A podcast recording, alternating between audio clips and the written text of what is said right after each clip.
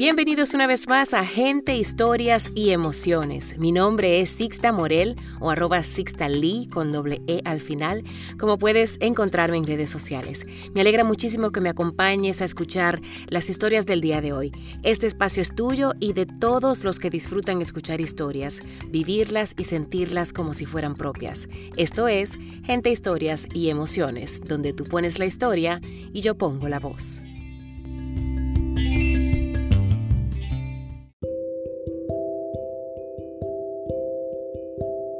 De inmediato nos vamos con las historias del día de hoy.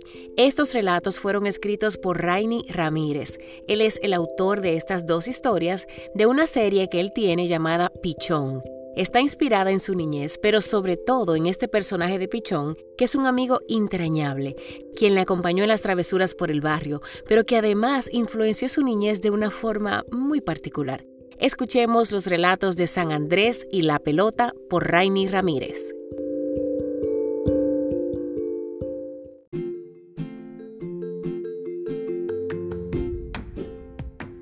No todo el mundo nació para jugar San Andrés, al menos no el San Andrés de mi barrio.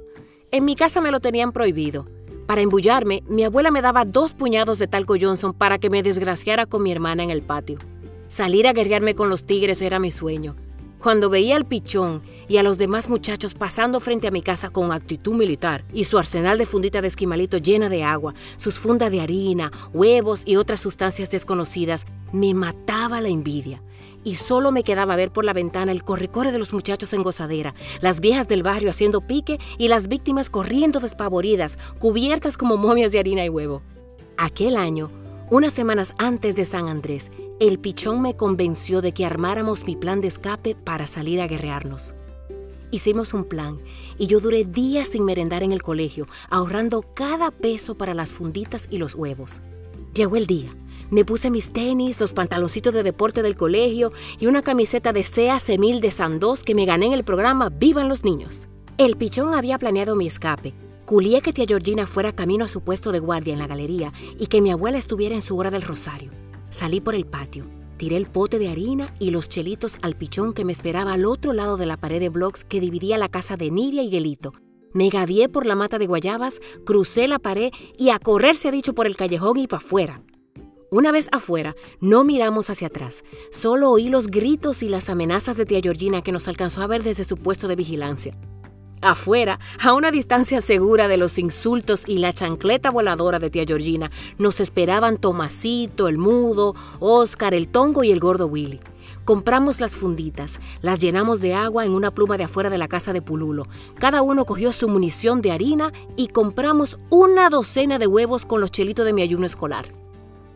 No pude elegir peor San Andrés para estrenarme.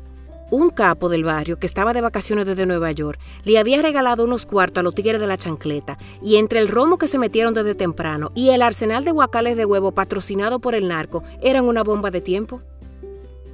Como aspirante a tigres que éramos, cogimos por las calles del barrio que sabíamos podíamos dominar. La calle Luperón, la Archile Michel y la Doctor Eldon. Para arriba solamente, porque para abajo estaba el tigueraje pesado de la cuba y la chancleta. Asomarse por ahí era llevarse un huevo teledirigido a la cabeza.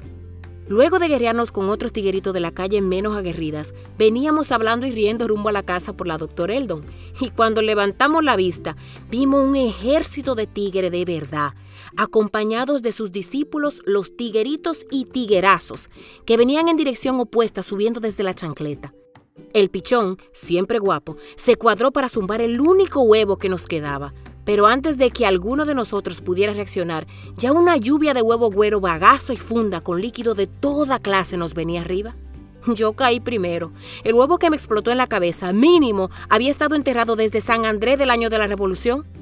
El bajo era tan grande que comencé a llorar mientras corría en retirada y pensaba en la pela que me tocaba cuando llegara a casa con aquel bajo.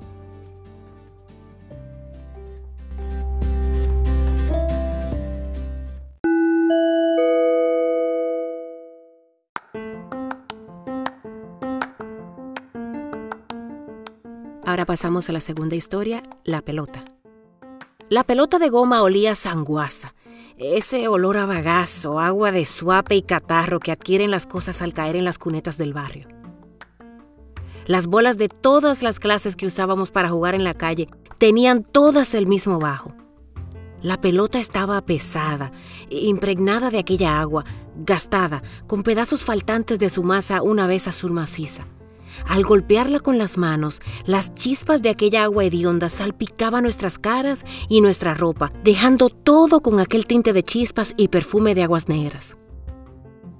Era mi turno de batear le pegué con el puño cerrado, con intención de que saliera elevada y derecha por encima de la cabeza de Tomasito que cubría los files. Pero la pelota salió de lado y de línea, y como si la dirigiera el diablo a control remoto, se fue derecho a la cara de Doña Porora, que desde que nos vio jugando frente a su casa, había salido en actitud amenazante a sentarse en su calzada, con su mecedora de mimbre advirtiéndonos a viva voz. Si esa bola me da, coño, no la vuelven a ver más. Cuando la bola le dio de lleno en la cara, solo vimos una nube de agua sucia y se escuchó un sonido parecido al que hace un trapo mojado cuando cae de lo alto. ¡Puah! Todos corrimos menos el pichón, que con un corazón más grande que su mala reputación, se frenó al ver a por hora. Su cara de shock, aquel pajón y sus lentes rotos lo conmovieron y solo cuando escuchó su injusto grito de maldito pichón fue que salió disparado. Nunca volvimos a ver la bola.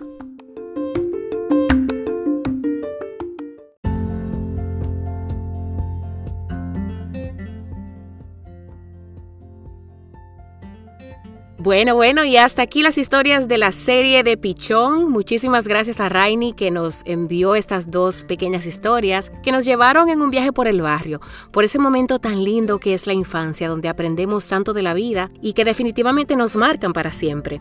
Rainy me contó un poquito de, de todo este proceso y de su infancia junto a Pichón me dijo que se dio cuenta desde muy temprana edad de que su vida y la de su amigo eran distintas en cuanto a las oportunidades y a las condiciones de vida que tenían ambos como niños, pero también se dio cuenta de que comparado con él, Pichón era un niño aventajado en conocimientos populares y en sabiduría, así es que se hicieron muy buenos amigos y vivieron esos momentos mágicos de la infancia juntos, curioseando, conociendo el barrio, aprendiendo cosas nuevas, volándose muros y paredes, guerreándose en San Andrés. Yo creo que todos nosotros tenemos un amiguito que también es pichón o nosotros quizás somos el pichón en la vida de alguien. Más adelante Rainy tiene un plan con estas historias y yo les prometo mantenerles informados de cómo pueden seguir leyéndolas. Y les cuento, para quienes no son dominicanos, un poquito de nuestro vocabulario. En este texto se escuchó mucho la palabra tigre, tiguerito, tiguerazo. Fíjense que no es tigre, sino tigre. Y en el vocabulario popular dominicano, este, este término se le atribuye a una persona que tiene habilidades para salirse con la suya, para convencer a los demás de algo, para sacar un beneficio en una situación. Algunos utilizan esa habilidad de manera negativa, pero usualmente es para hablar de alguien que tiene como una sabiduría popular, una habilidad para siempre buscarle la vuelta a las cosas y salirse con la suya.